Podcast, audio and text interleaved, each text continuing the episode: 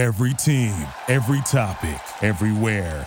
This is Believe. Intersecting Media presents We interrupt our program to bring you this important message. the next thing in late night talk. Here we go. While you're working, eating, and playing, he's watching, It'll be like old times. keeping you informed. Thank you. Jason Page, demented and sad, but social. covering all the day's news from a studio somewhere in Southeast Asia Worldwide! and talking about it with you. Blah, blah, blah. You're up late with Jason Page. Hooah! Or up early, Good morning. but just stay up. It is time. Here's Jason. All right, thank you very much, Chad Erickson. I am Jason Page. Up late is on. Wherever you're watching around the world, thank you for being a part of it. Just after 12 noon in Singapore, if you're watching this live, just after 11 p.m. Eastern back in the United States. Of course, if you're listening to us on the Up Late with Jason Page podcast, courtesy of Believe, um, you can be listening at any time. So I guess mentioning the time is kind of irrelevant. Uh, we got a lot to do over the next hour. Coming up in about 13 minutes, uh, I will have an extensive conversation with Dr. Ben Wedro. He's an emergency room physician at the Gundersen Clinic. And I wanted to get him on to kind of take us inside an emergency room when something takes place, the likes of which we saw with Tiger Woods on Tuesday. What's going on in those moments, those fevered, panicked moments inside an emergency room? Is it fevered and panicked? What goes on? Uh, Dr. Ben Wedro will join us coming up at uh, 15 minutes past the hour, just around there. We'll get into um, WandaVision. Uh, everybody's talking about WandaVision. I couldn't escape it on my Twitter timeline, my Facebook timeline. I couldn't escape it. And then um, Disney Plus came to Singapore uh, two days ago, three days ago. I don't know, two or three days ago. We got Disney Plus in Singapore. And I said, you know what? I got to find out what all the fuss is about. I've watched pretty much all the Marvel movies. I can't even remember them. I've seen so many of them at this point. But I was curious to see what all the fuss was about with WandaVision. So I gave it I gave it a shot. I watched the first episode and I was just like, what the WTF? What is this? I, I don't understand. So we'll talk about that coming up a little later on. Uh, one prominent NBA star says it's time for the league to change its logo. But what are you changing it to? Who are you changing it to? I want to have that conversation a little later on. Uh, but as always, it always feels like politics is holding a heavy hand in the United States these days. And I think it's important to call things out when we see it. Whether Republicans, whether Democrats, you know, the Democrats have an issue right now, the Biden administration with Neera Tanden, the um, OMB person that they basically were going to put up for nomination um, to run the Office of Management and Budget. Doesn't look like she's going to fit the bill. She's got some things she said in the past that rub people the wrong way, which is kind of comical because, quite honestly, for any Republican to feign outrage over anything that Neera Tanden has said, given the president they just supported for the last four years, it's kind of hypocritical, right? Oh, but she said mean and hurtful things about us. Oh. I mean, really? Now you're going to take a stand against bullying online? Anyway. So, uh, and but still, the Biden administration should have been smart enough to know in these times, if you were going to sit and complain for 4 years about Donald Trump and Twitter, to to bring a woman up as the director of office of management and budget knowing that she has these incendiary things she has said in her past, it's kind of stupid, isn't it? There's a million people you could nominate for that position. You nominate her?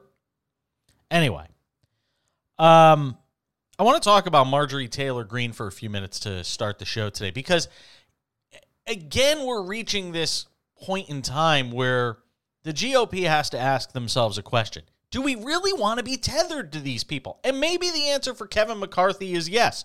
They didn't even hold a vote about all the reprehensible things she said and did before she became a, um, a congresswoman in the House. Yet they held one for Liz Cheney about whether or not she should keep her seat as the third highest ranking member of the House. But Marjorie Taylor Greene, eh, no problem. Well, now Marjorie Taylor Greene is unhinged.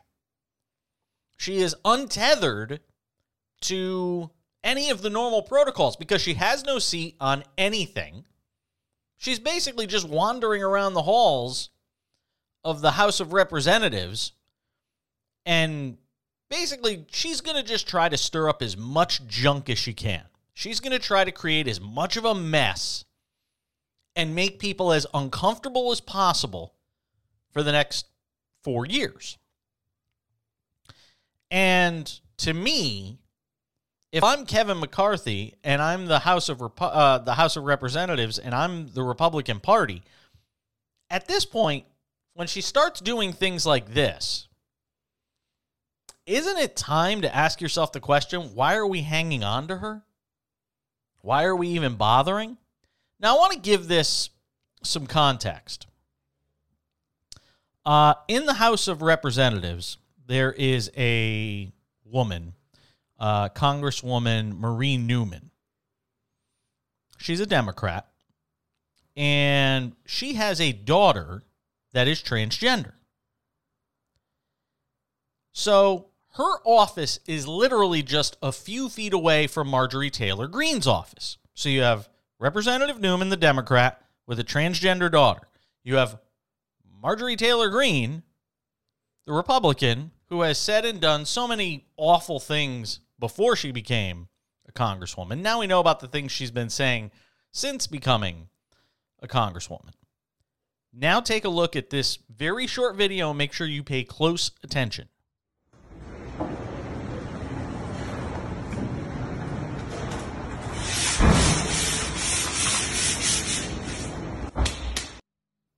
Every time I think it can't get worse, it does. Now take a look at that video closely again. Take a look at this again. Go back, go back, go back, go back, go back, go back. That right there is Representative Marie Newman's office. Right there. A quick shot to the right, and you have Marjorie Taylor Greene's office. Now she puts up a sign that says there are two genders, male and female, and then puts trust the science below it. I mean, could you get any worse? Can you be any more deplorable of a human being than to put that up right across the hall from your neighbor, somebody you're supposed to be working with for the common good? I mean, can you be any worse of a human being than to put something like that up there? And do it on video as if to be boasting about the fact that you've just done this. I mean, where does it stop? Does she literally think she could just say and do anything and she'll get away with it? Yeah, she probably does. And you know why? Because she can. Because Kevin McCarthy, the House Minority Leader, has basically given her carte blanche to do whatever she wants because she knows she's not going to be held to account. And what she did by doing this was to basically say, nope, you can't ignore me. You could take me off every committee you want, but you can't ignore me. Representative Adam Kinzinger, for his part, at least said something um, on behalf of at least a few Republicans. It's been retweeted nearly 4,000 times, gotten about 24,000 likes on Twitter. This is sad, and I'm sorry this happened. Representative Newman's daughter is transgender, and this video and tweet represents the hate and fame driven politics of self promotion at all evil costs. This garbage must end in order to hashtag restore our GOP. And Congressman Congresswoman Newman actually thanked Adam Kinzinger for speaking out. But where's the rest of the GOP? Where are they? Where are you, Kevin McCarthy? Even Liz Cheney, where are you? How do you stay silent? Are you going to pretend it's not happening like you did with so many things that Trump did for four years? Are you really just going to pretend this woman doesn't exist and that she isn't behaving this way? Are you really going to do that? And again, where's your moral compass? Where is it? This is a woman elected to represent her state, her district, and this is how she's behaving. And there's already talk about people who are going to run against her. But, I mean, what damage will she do? It's clear she wants to inflict as much damage as possible. Oh, but it gets better on the Marjorie Taylor Greene story. Because now, while you got Ron Johnson up there in Senate hearings saying, oh, these were instigators, these weren't Trump supporters that were rioting at the Capitol on January 6th. Well, now, bless their hearts at CNN, they actually went and did some homework. And they found a friend and associate of Marjorie Taylor Greene contradicting exactly what Ron Johnson said. Watch. We were all there. It was not Antifa and it was not BLM. It was Trump supporters that did that yesterday. I'm the first to admit it. Being one myself. Well, there you go. Trump supporter, Marjorie Taylor Greene supporter, Marjorie Taylor Greene friend, telling you right there on January 7th, the day after, who attacked the Capitol. We were all there. Yeah. It was not Antifa. Yeah. It was not BLM. It was Trump supporters that did that yesterday. I'm the first to admit it. Being one myself. Thank you. Again, is there no end? Oh, but we need to move on. We need to start bringing the country together. How do you bring the country together? When one of the two major political parties won't even acknowledge and admit what actually happened on January 6th. How are you supposed to reach across the aisle and work with these people? If I'm Democrats, I'm done. I'm done trying to work with this. You seek cooperation where you can with the few Republicans that might be willing to offer it up, and Adam Kinzinger or Liz Cheney, some of the few sane Republicans that remain, Mitt Romney, Lisa Murkowski. You look for the bipartisanship where you can, but other than that, you got to jam forward. You got to move forward with your agenda and start moving on. Because these people can't be worked with. And I say this as an independent. I'm not a Democrat. But if I were a Democrat, I don't know how I could work with the other side that denies science, that has some of their own trying to attack fellow congresswomen that have transgender daughters.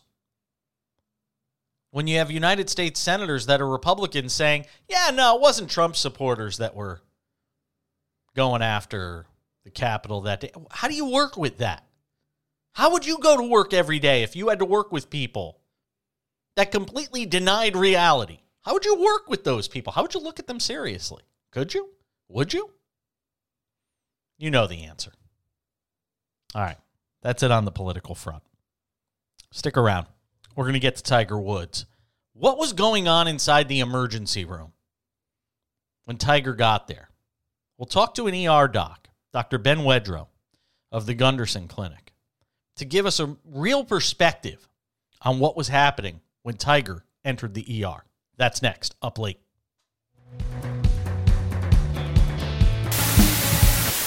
We welcome you back up late. I am Jason. Thank you for being with us.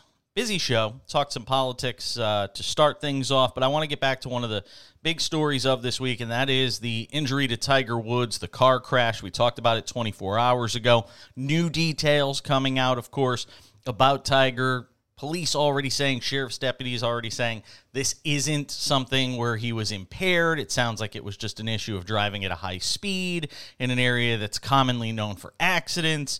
Uh, but now the focus is on Tiger's recovery and his medical condition and what happens from here. And I wanted to bring in Dr. Ben Wedro, who does a great job. He's an emergency physician at the Gundersen Clinic in Wisconsin, who joins us here up late.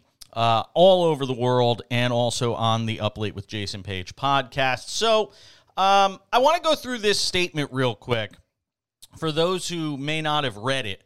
Uh, and, and I'll read it to you, Doctor, and you probably have seen it already, which talks about Tiger Woods' condition.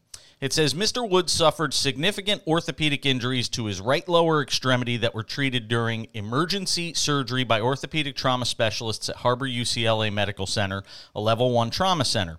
Uh, comminuate, com, comminuted, comminuted open fractures. Yeah. Uh, affecting both the upper and lower portions of the tibia and fibula bones were stabilized by inserting a rod into the tibia.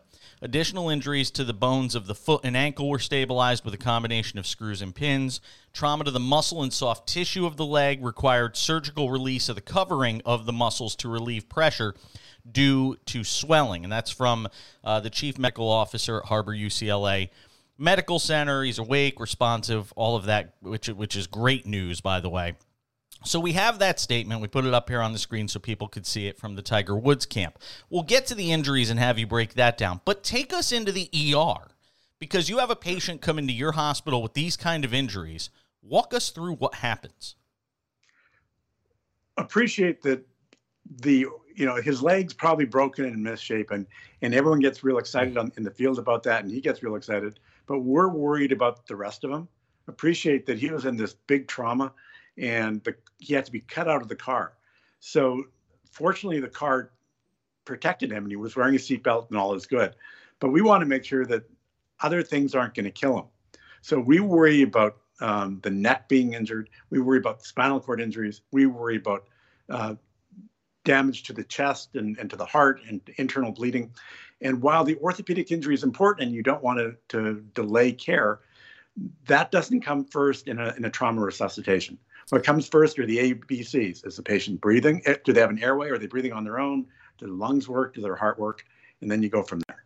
Once you quickly establish that, though, is yeah. it uh, it immediately going going into that leg? I mean, is it is it emergency surgery right there? Um, on the spot, or are they were, are they able to take some time and, and kind of assess, or is it based on infection, blood loss? Try and give me some sense. Well, you don't rush to the operating room. It's it's emergent and that it has to happen now. But the orthopedic doctors need some information. You need X-rays. You need to know where the bones are. You know where where the fractures are. Uh, remember, fractures are bro- broken, so break, crack, fracture all mean the same thing. The bone's integrity is damaged. Um, you need to make sure that there are pulses so that the, the blood vessels and the arteries are working. You need to make sure that the nerves are working. So you have to figure out who's going to go in the operating room with you. You can imagine if you've torn an artery um, not only do you need an orthopedic doctor who does the, the bone work, you need a vascular surgeon to repair the ar- artery. You know, if you got damaged nerves, you might need someone to fix the nerve. So it's not just we're going to rush in. Um, you have time. There's always time. Um, you need time to assess the injury and make sure that you plan right because um, everyone sees on television the traumas are really noisy and people are running around and shouting. In the real world, a well run trauma is really quiet. Everyone knows their job. Everyone has a position. The doctors know what they're supposed to do. The nurses know what they're supposed to do. The techs know what they're supposed to do. There's X-ray and ultrasound and lab and respiratory therapy. Everyone has a place at the table. Literally, everyone knows where they're supposed to stand. It's a well choreographed um, uh, resuscitation. When people start yelling, that means bad things are happening and people aren't paying attention and they're not fulfilling the role. So most traumas are quiet. When you hear this injury take place, you know, whatever it was, 48 hours ago now, something like that. When you hear about an injury like this, as an ER doc, I'm curious because you've been in this situation, this exact situation. I'm sure you've uh, unfortunately had to see your fair share of car wreck victims come into the ER. what immediately goes through your mind? Do you automatically jump into ER doc mode and start thinking about, all right, here's what I would be doing? Do you, do you kind of do the play by play in your head? I, I try not to. I, I um, once upon a time, I, I, I used to do some medical consulting for television shows to make sure they get it right. Um, and I was lucky enough to work uh, some behind the scenes stuff. I try hard not not to um, because you really can't tell by the by press reports what's going on. But once you get a press release and see what the injuries are, you know what happened, um, and you can play play by play in retrospect. But um, so it's a bad thing to say, but remember that emergency doctors there because they like the adrenaline of the emergency department. Yes. So when bad things happen to people, that's when people in the department, whether they're nurses or docs, uh, get their most job satisfaction because you're making a difference in people's lives. Um, so ideally, emergency docs should be like the Maytag repairman and do nothing. So much, but, so much, so much of what happens by the time the patient gets to you is predicated on what happened before they got to you. Um, you're absolutely right. And and it sounds to me, and you could tell me if I'm wrong, that everything that was done at the scene was pretty textbook and by the book. Would you agree? Absolutely, and it should be. Remember, these are you know these are paramedics in a big city. They do this every day, and the big thing is to do no harm. And the first thing you have to do is get to the patient and make sure they don't have things you need to intervene with in the field, and then to remove the patient, extricate them so you don't do damage they didn't know at the scene whether Tiger Woods had a neck injury or a, a, spinal cord injury. So you you're very gentle with the person. You just don't say, "Come on, get out." Um, that's why we don't want people necessarily to to rush in as as um, good Samaritans and just drag people out of cars unless the car is going to explode. Let the people take them out gently and make sure that they don't twist them, remove them, or bend them in a way that will cause more damage. And they did everything absolutely properly and they got him to the, the, the hospital in an appropriate amount of time, but it was a prolonged extrication. They had to cut out the windshield. They had mm. to use the jaws of life to get into him. So, and you've seen the pictures of the car. The car did what it was supposed to do. It was it folded up and protected him. And so we're fortunate that cars now have all that equipment to protect patients. And as long as as they wear the seatbelt and those airbags work, and hopefully no one's ever in an accident, but when it does, you want to see the car fold up and, and really get destroyed. How does a leg well, how does a leg get crushed then in that situation? If if the most for the most part the inside of the car is intact, how do you yeah. wind up with those kind of injuries that he sustained? Well, you can imagine that um, and you see this, and I don't know exactly what happened with him. Sure. I appreciate that. Let's say you're um, driving along, and all of a sudden you see something's coming at you whether it's a tree or another car, you take your foot and you stomp it on the brake and you lock your heel and your ankle and your knee and your whole body, you grip that steering wheel. And then all of a sudden you hit something and that front end of the car comes driving into the oh. into the passenger compartment. And all that force gets shot through the thing that's a strut there, which is your leg. And um, the things that happen are you, you break bones. Um, and so what will give way are the joints. Um, and so in those situations, you can fracture ankles, you can fracture knees, you can you can dislocate hips, um, and and the the tibia and the fibula, the shin bone, and the femur, the thigh bone can break as well. How you likely? Can just imagine doing that. How likely is it? Uh, we're talking with Dr. Ben Wedro, emergency physician at the Gundersen Clinic. How likely is it that there would be because he's he just had recently another back surgery. He was hoping to get back for the Masters. How much of a concern is it, and how far down the list is it even before they even begin to look into what the what the damage is to his back, if anything? My expectation is that he had probably had disc surgery uh, to his back, so right. the, the shock absorbers between the vertebral bodies, and it's going to be unlikely that the the trauma of the accident caused any damage to that. Um, we're more worried about the the things that protect the spinal cord, or the vertebral columns, um, you know, the vertebra, the, the bones in the back. And if those are normal, uh, and I presume that he had CT scan to prove that they were normal, um, and he has no neurologic deficit, which means that the nerves are working and he doesn't have weakness or, or numbness or tingling um, in the leg, then his back's probably fine um, because it's down low in the back this, this, there's no spinal cord. It's just spinal nerve. The spinal cord ends at the lower part of your thoracic spine. And then you just have all those nerves roots coming out to form things like the sciatic nerve. So there's no spinal cord there. it's very interesting because I remember I was in an accident when I was 13 years old. I was hit by a Mack truck, and um, I broke. Uh, I had an open compound fracture of my right tibia, and they didn't use pins or rods because I was so young. They decided to go the route of not using pins and rods. Now they've obviously gone that route with him because he is he is obviously older. So let's talk about from a macro standpoint because you're not his actual doctor and you're an ER physician, and you're not necessarily an orthopedic surgeon, but we're talking about compound fractures to the tibia and fibula and a crush injury of the ankle. Can we even begin to try and understand a recovery time here? Sure. So it sounds worse than it really is. Really? So yeah, because those aren't as in, those aren't the injuries you should worry about because those are just bones. Bones will heal. Um, so according to the press release, he has he's broken his his tibia, which is a shin bone, in two places. Up high because it's near the knee, but not involving the knee because otherwise they'd say that he fractured into his knee, and then down low. And we know he has an ankle injury because they reconstructed his ankle. So remember that the tibia forms the ankle joint with a bone in the in the foot called the talus.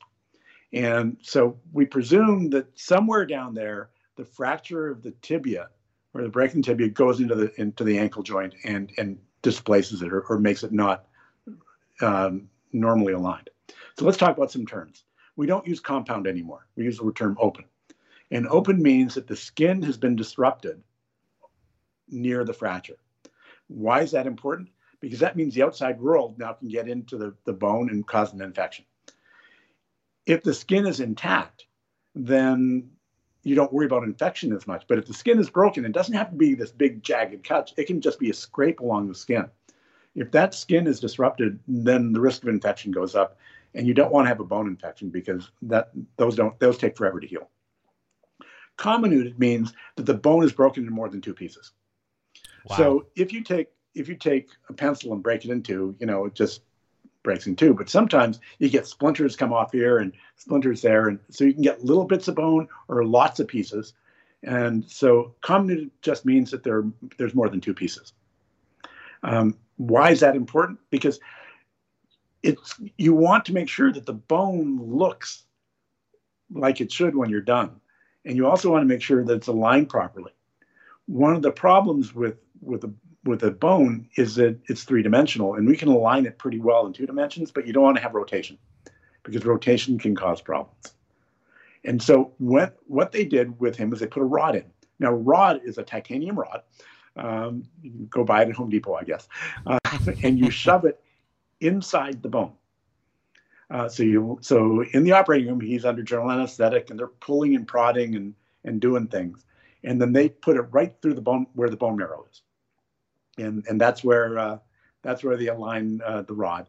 But that rod, um, the, there's different types of rods, but you want to make sure there's no rotation of the bone around it because you can imagine that you know you can put a rod down and, and twist the bone around it. You want to make sure that the foot looks like it belongs. And same thing with the ankle. They'll use plates and screws um, in the in the bones in the in the foot and the ankle to align the ankle so that the ankle joint is perfect. Because if you have any step offs, even a, a minute step off, it won't cause you a problem today or next week or next month. But over time, because the ankle's not, it, when you flex it and extend it, you bend it and move it, if it's rubbing, you're going to develop arthritis. Wow. You're going to have problems down the road. It's not tomorrow or next week. But the big problems he has are just what you talked about an open fracture, which means that the risk of infection is high. So they spend a lot of time washing out the wound and there's no magic there. You take a water pick like device, and and you just you start spraying saline into it, and you wash it out as best you can. Um, you take out dirt if you there's grit from the road or whatever else. You take out the stuff you can see, but otherwise you just wash it forever, um, and you wash it until you think it's clean. Um, so that's the big thing, and you'll get antibiotics as well to prevent infection. The other thing that's the most important thing, though, is that they said that they opened up the coverings of the muscle. So they were concerned that he had something called compartment syndrome. Now, the muscles in the leg and everywhere else in the body, it turns out, run in little, um, they're not just sort of free flowing, they're, they're contained in, in compartments and they have fibers around them. That's so that the muscles can slide as they're supposed to um, when they contract. And if you get swelling in that compartment, and you can get swelling because of a tibia fracture or any direct blow to a, a, a body part that can swell, um, the, it starts to swell, and because you it's it's contained, the pressure in that compartment can rise, and if it rise rises higher than arterial pressure, than the way your heart can push blood down to it, it raises higher than your blood pressure, then blood doesn't get in that muscle, and that muscle starts to die. Mm-hmm. And the only way to fix that is to take a scalpel and just cut open the the uh, compartment and if there's if it's under pressure you'll see the muscle sort of expand just like sausage wow. expanding out of a casing. And so it's not just like you can see that. You can measure the pressures. You can put a needle into each compartment. There are four compartments in the lower leg and you can measure that to see whether or not the pressures are going high. So when you talk about the bone is he going to recover from the bone injury? That's not the big concern that I think I would have for his recovery. It's how much muscle did he potentially lose, or did they do the fasciotomy, opening up the fascia or the compartment lining to let the muscle uh, repair itself and, and heal? Um, is that successful so he doesn't lose muscle bulk? That's the big deal. How long of a hospital stay if there are no complications? Uh, a while. Really? He's going to need, well, they're not, because he's got an open fracture, they've cut open all this muscle he, he his skin's still wide open. So he's going to have to go back in the operating room and have that cleaned out again and everything closed up eventually once the swelling's down. Okay. And um, and once that happens and they're comfortable, there's no infection, um, then he gets to go home and then he gets to start rehab. So rehab um, would start. So rehab would start immediately when he gets home. Well, he needs to because remember, if you don't use something, it's going to get really stiff. Sure. Uh, so he needs to start moving his hip. He needs to start, start moving his knee. He needs to start moving his ankle as well because he, you have a, a, leg that's damaged.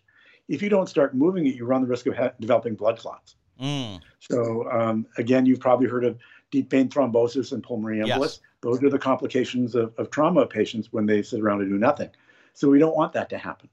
Uh, so his rehab starts probably. He's probably doing some rehab right now, uh, even with uh, his in the in the uh, uh, in the post-op bed, uh, where they're making sure that he's moving his toes and you know, doing whatever they do uh, post op. You know, I'm I'm really good in the first hour of care, and I'm I'm pretty awful sure. down the road. But um, those would be the complications we'd be looking if he came back later.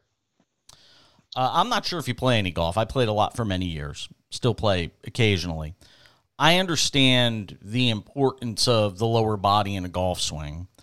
How realistic would it be to think Tiger Woods can return to playing golf at a professional level and competing with the best in the world? He's already 45. You're talking 46, 47 by the time he's rehabbed this injury.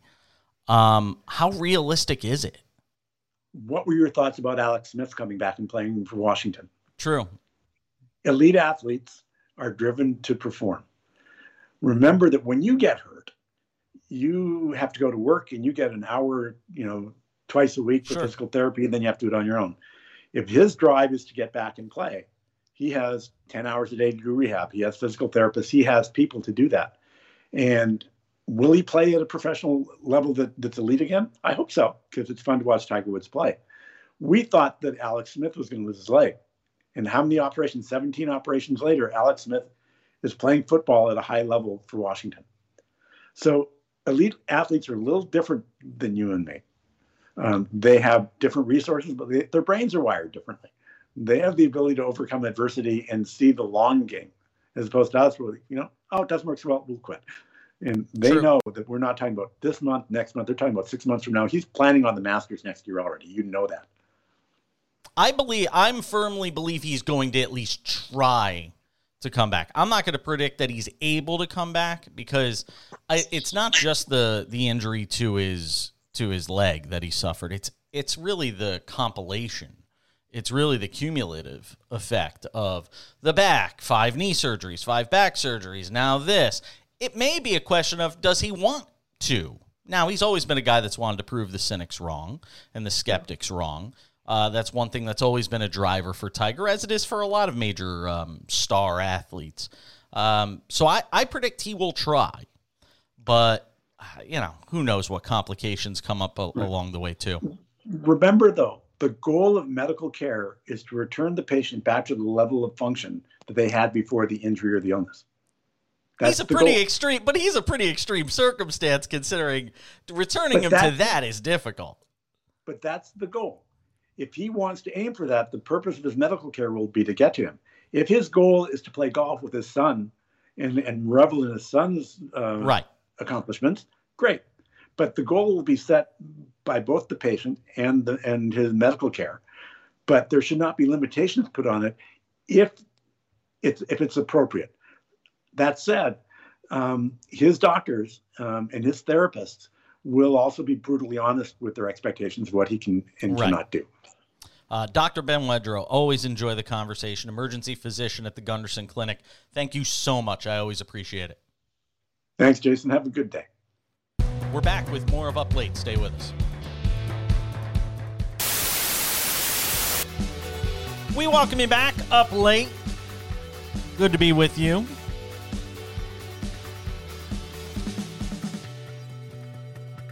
Twitch, Facebook, YouTube, Twitter.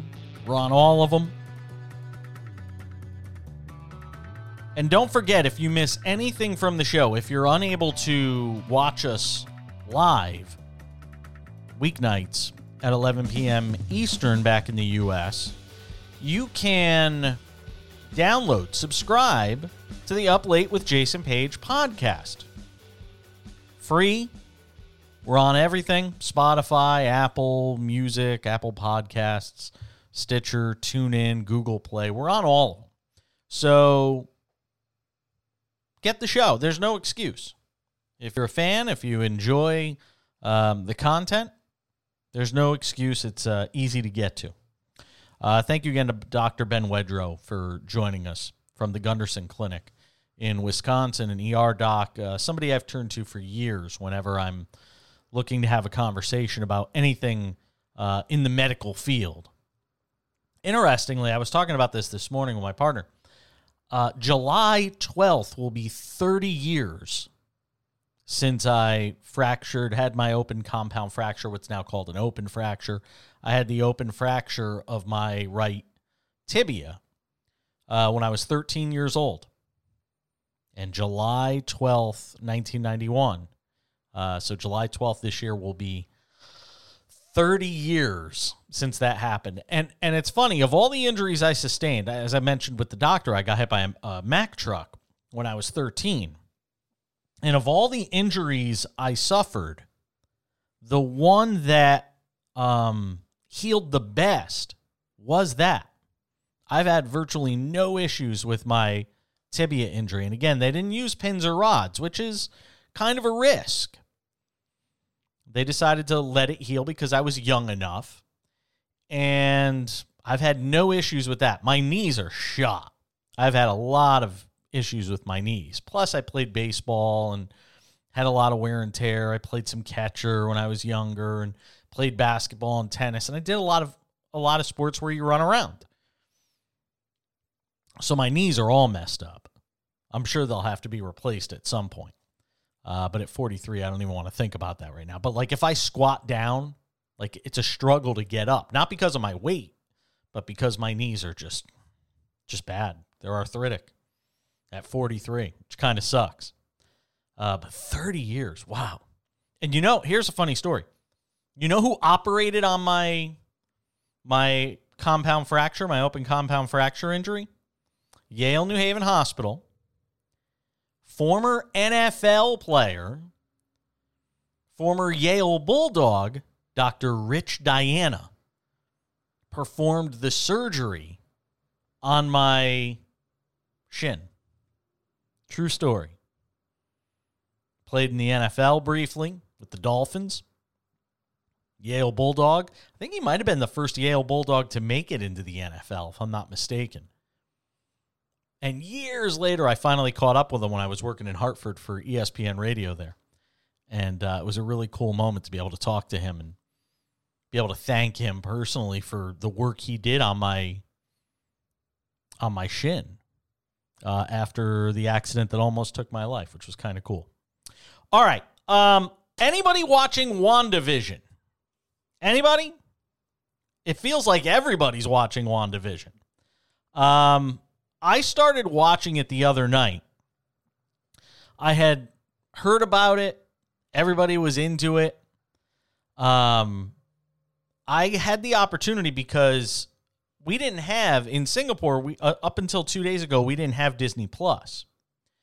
So a couple of days ago, Disney Plus came here, and I decided the first thing I was gonna kind of binge because I think they're on what episodes eight, episode nine, something like that.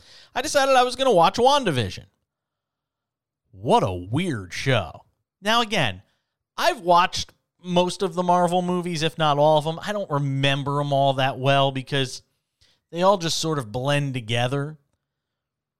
But I was completely baffled watching WandaVision. When I watched the first episode, I said, What is this? Like, is this supposed to be some comedy?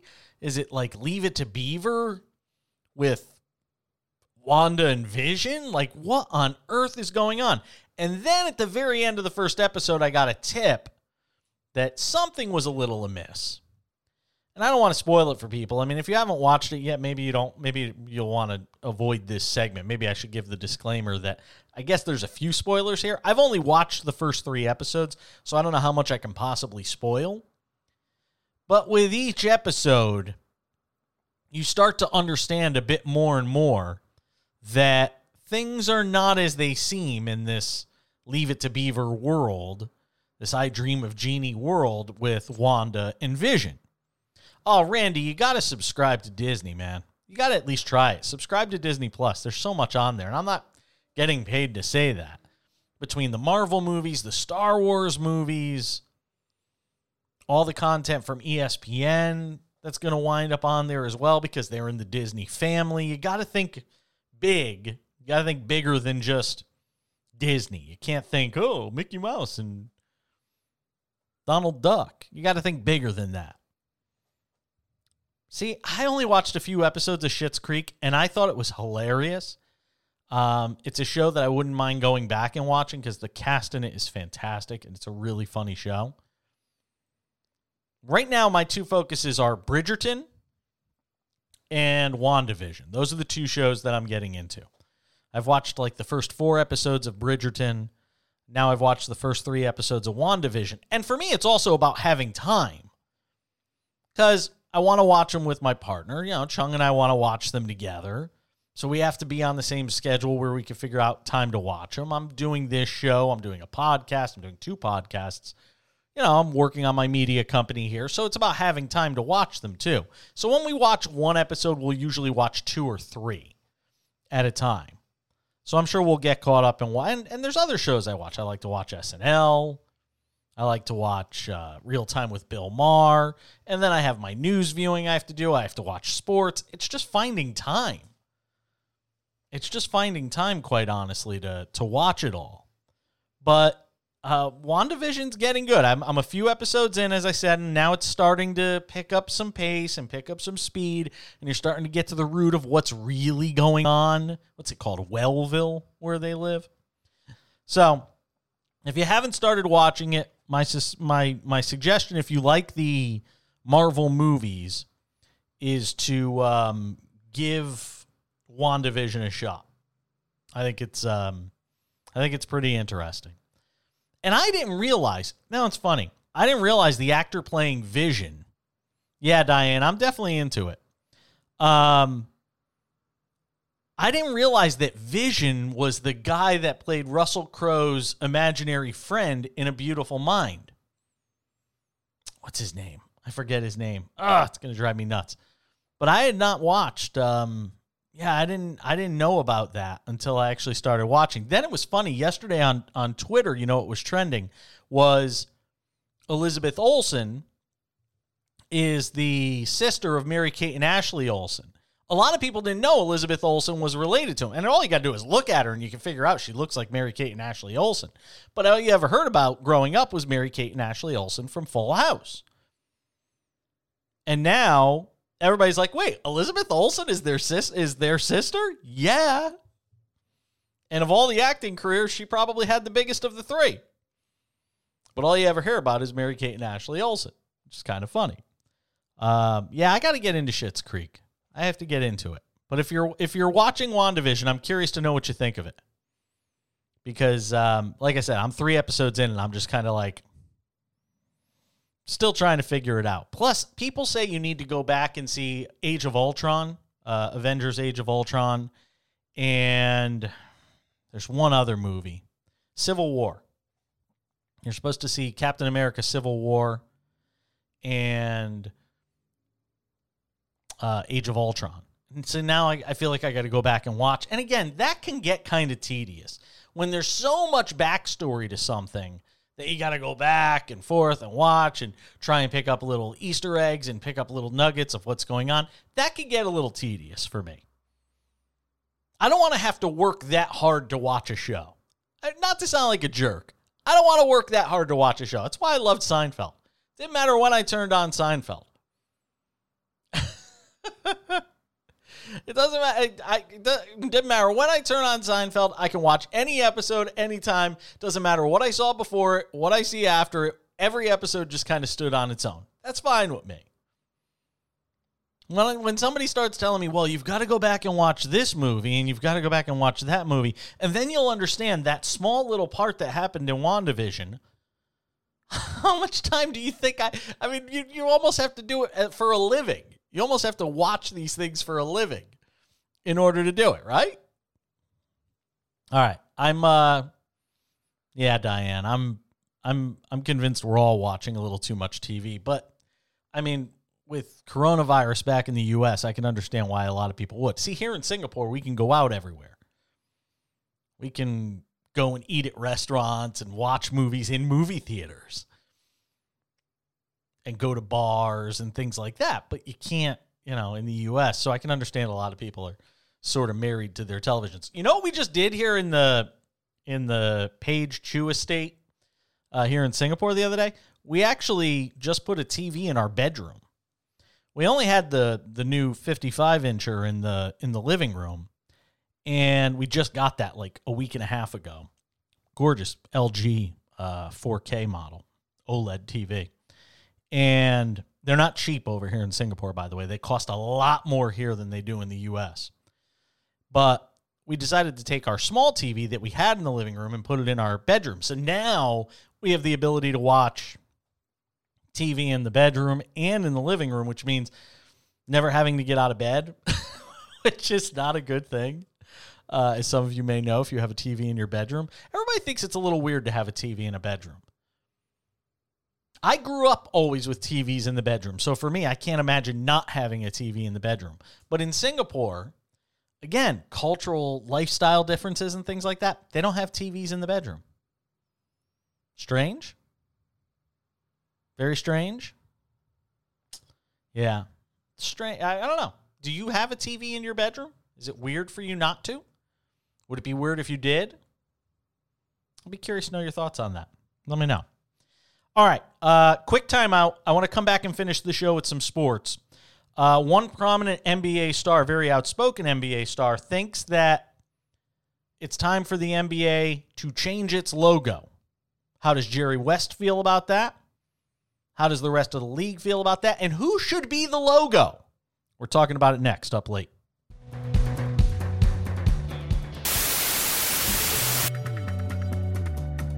All right, we welcome you back up late. I am Jason Page. Fast show. Went by real fast today. If you missed anything from it, maybe you're just tuning in. If you want to go back and catch the show, the Up Late with Jason Page podcast is available for you. Spotify, Google Play, Stitcher, TuneIn, Apple Podcasts. Uh, we're on all of those platforms and more. So if you enjoy the show, please subscribe to that podcast and give it a listen. We also have the Intersection podcast, not to be forgotten, uh, which we have coming out every Monday or Tuesday. And I should say, uh, we didn't do one this past week. We will have another episode coming on Monday uh, or Tuesday. It'll be with Lon McEachern. He is the face and voice of the World Series of Poker on ESPN. He's been in the broadcasting business a long time. Uh, he's always somebody I enjoy talking to, and we will talk to him coming up in our uh, latest episode of the Intersection podcast. So stay tuned for that. It'll be out on Monday or Tuesday morning for sure. All right, let me finish with some sports. Um, Kyrie Irving of the Brooklyn Nets, who has just become more and more outspoken, which, by the way, I don't have a problem with. As long as you're not a distraction to your team, as long as you're not saying things that could be deemed offensive to your teammates and, and ruffling feathers in your locker room, I don't have any problem with it at all. And I think this is a really interesting conversation he brings up, saying it's time for the NBA to change its logo. And I agree with him. Jerry West was a great logo for a long time. Jerry West has no problem with the NBA changing its logo. I mean, imagine carrying that. I'm sure it's an honor, but I imagine if you're Jerry West. Most young people probably don't even know that the logo of the NBA is Jerry West. They don't even know who he is. He was a great player, a Hall of Fame player. But now it's time for a new logo. And some people have suggested that it should be Kobe Bryant. And I am as big a Kobe fan as you will find. After Patrick Ewing, who I grew up idolizing with the Knicks, um, after Patrick Ewing, Kobe Bryant was probably my favorite player over my lifetime, over my, my generation. So the question is who should be the new logo? And I hate to say it because I'm not even a big fan of his. But if we're really going to have the logo conversation, as it may be, doesn't it have to be Michael Jordan? I mean, can it really be anybody else to carry the logo? I mean, are you just going to skip over probably the greatest basketball player of all time and find a new logo and have it be Kobe, who was great? But are you giving it? To, would you have given it? Would you have said Kobe should be the logo if Kobe hadn't tragically passed away the way he did? I don't think people would, and I hate saying that because it's an uncomfortable thing to say. It's like when people win a posthumous Academy Award or a posthumous Grammy, and you know the only reason they won it was because they died. And again, I say it as the biggest Kobe fan, other than Patrick Ewing. I am a huge Kobe Bryant fan. But if you're talking about a new logo for the league, is it anybody other than number 23? Is it anybody other than MJ? I just don't see it. Let me know. Tell me what you think. Uh, hit me up on Twitter at the back page. You can comment in our chat box. Uh, but if you're listening to the show on the Up Late with Jason Page podcast, hit us up on Twitter at the back page, or you can leave a comment in whatever venue you feel uh, see fit to do so. I'm on so many different social media platforms, my head kind of spins. I'm not really sure uh, where I am sometimes. Uh, but who should be the new NBA logo? Something we'll have to talk about in the days and weeks ahead. And I'm sure it's something the NBA will address because if there's one thing the NBA does these days, it's they listen to their players. So if you have a real rallying cry from players around the league saying it's time for a new logo, you're probably going to get a new logo. Just a question of who it is. Randy watching the show right now on Facebook Live says maybe multiple logos. That would be an interesting idea. How about not, how about changing the logo yearly? One, you know, baseball cards do this all the time. Uh, Topps baseball cards. Every year, Topps baseball cards does a different cover person on their different cover person on their uh, box of cards or on their packs of cards. Topps baseball cards does it. Panini does it with their cards. Every sports card, you know, manufacturer does it. Be kind of neat if every year the league had a different person as the logo. It's kind of a crazy idea. I don't think they'll do it, but it's kind of a crazy idea. Just like NBA Live, the game that EA Sports does, or 2K Sports, whatever it is. They have a logo, they have a, a different athlete, a different cover person. Be kind of cool if the NBA did that every year. I don't know, just a thought. It's not going to be Jason Williams, though. I can promise you, Randy. It's not going to be Jason Williams. It's going to put the finishing touches on this Wednesday slash Thursday episode of Up Late with Jason Page. Again, subscribe to the podcast. If you like watching the show, click the like button. Check out the Intersecting Media Facebook page, Intersecting Media Twitch page, Intersecting Media YouTube page. Like all of them.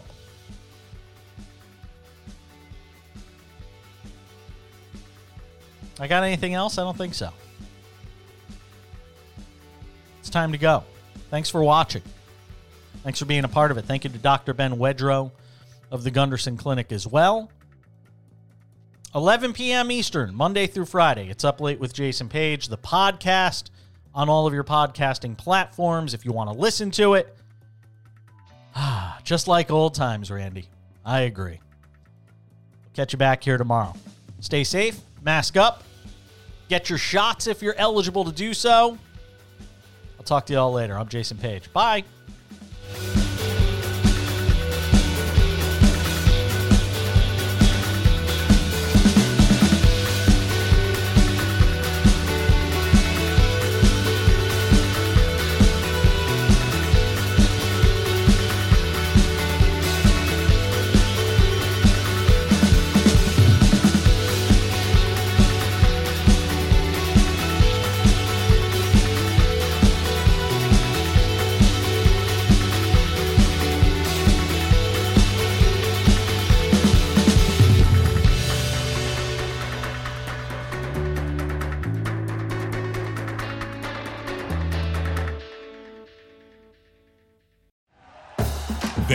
Listening to Bleav. You can show support to your host by subscribing to the show and giving us a five star rating on your preferred platform.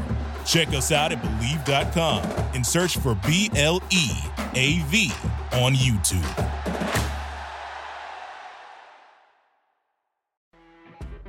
You know, when you're listening to a true crime story that has an unbelievable plot twist that makes you stop in your tracks? That's what our podcast, People Are the Worst, brings you with each episode. I'm Rachel. And I'm Rebecca. We're identical twins who love true crime cases that make you say, didn't see that coming, and we hate the people responsible for them. Listen to People Are the Worst now on Apple, Spotify, or wherever you get your podcasts.